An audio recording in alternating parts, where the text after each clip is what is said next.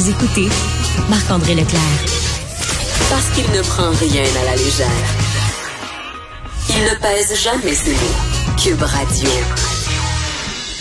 Menacé de mort et sous protection policière, les proches d'un jeune criminel qui a offert au service de police de l'agglomération de Longueuil de devenir informateur dans une affaire d'armes à feu vivent dans la terreur depuis que la vidéo de l'offre en question de collaboration s'est retrouvée sur les médias sociaux. La famille de, du criminel réclame plus de 220 000 dollars à la ville de Longueuil en raison de la négligence des policiers. Pour en discuter, allons rejoindre l'enquêteur à la retraite du service de police de la ville de Québec, Monsieur Roger Ferland. Monsieur Ferland, bonjour. Bonjour, Monsieur Leclerc.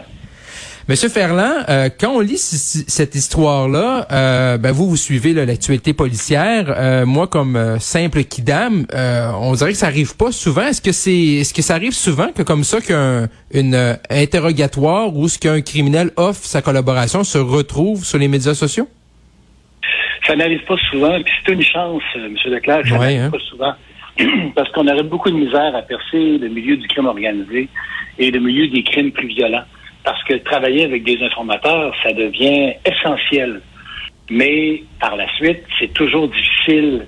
Euh, la gestion est toujours difficile, puis il y a des grandes obligations qui s'attachent avec le fait de travailler avec un informateur.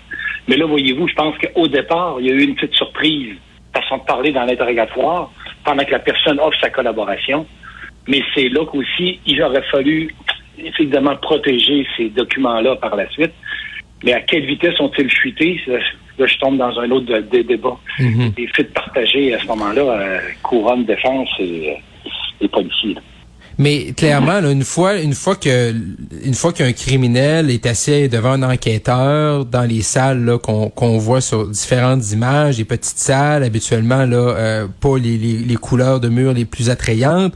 Euh, mhm. Ce vidéo-là, c'est c'est la position de la police habituellement, j'imagine. C'est eux qui ont comme qui ont le contrôle de ces images-là et après ça, ils les donnent quoi aux avocats, aux procureurs? En fait, au départ, tous ces documents-là sont protection de, la police. Alors, la police a une responsabilité au départ de d'identifier s'ils trouvent qu'il y a des éléments qui sont sensibles dans l'information qu'ils ont reçue. Mhm. Euh, prenez une divulgation normale de n'importe quel dossier. Lorsqu'une victime porte plainte euh, dans son dossier, on va effacer sa date de naissance et on va également retirer, euh, si l'adresse est pertinente ou non pertinente, son numéro de téléphone pour pas que son agresseur puisse le retracer. Mais par la suite, l'obligation finale de la divulgation, c'est les procureurs de la couronne qui la possèdent.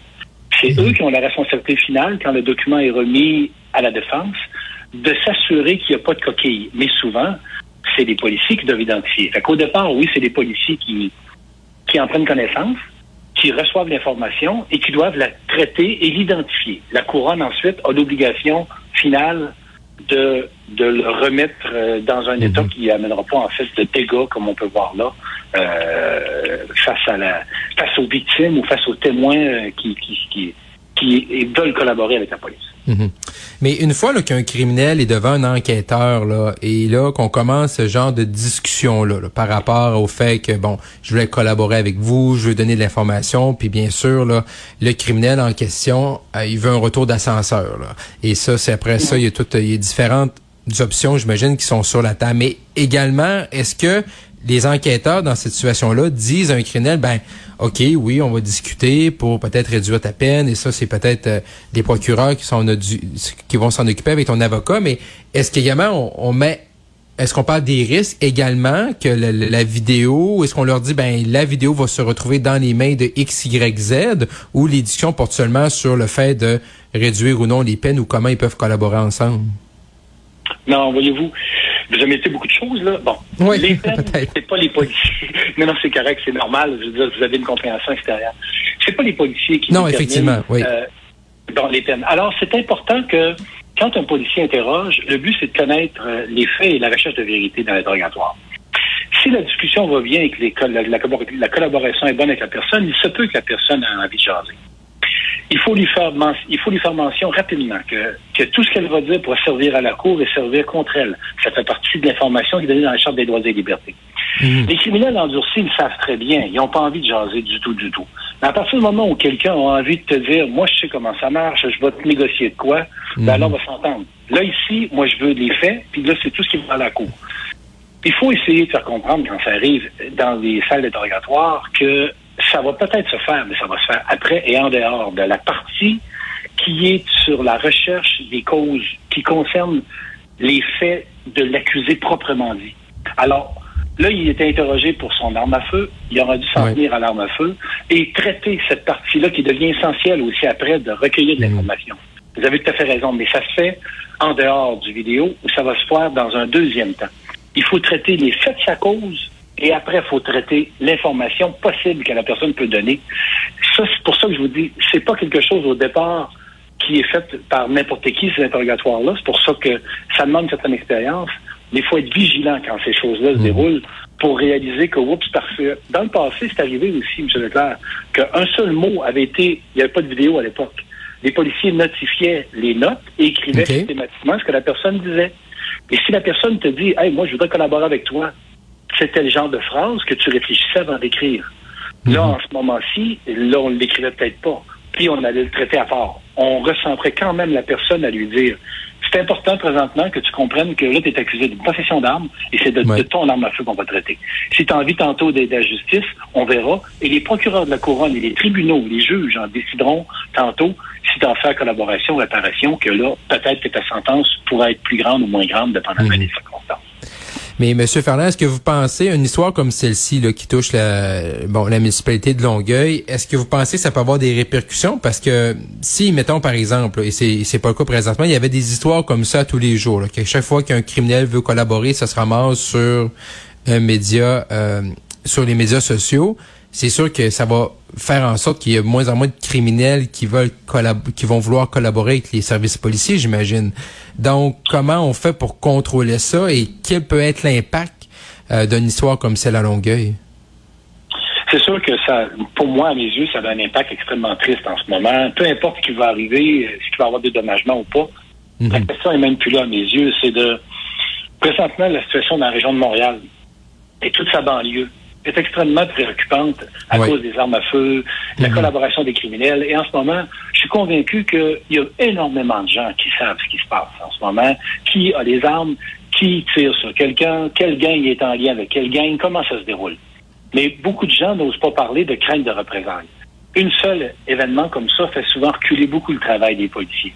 Parce que c'est un travail de rapprochement avec la population, la police, c'est avant tout un service à la clientèle. On sert notre clientèle sur l'aspect sécurité.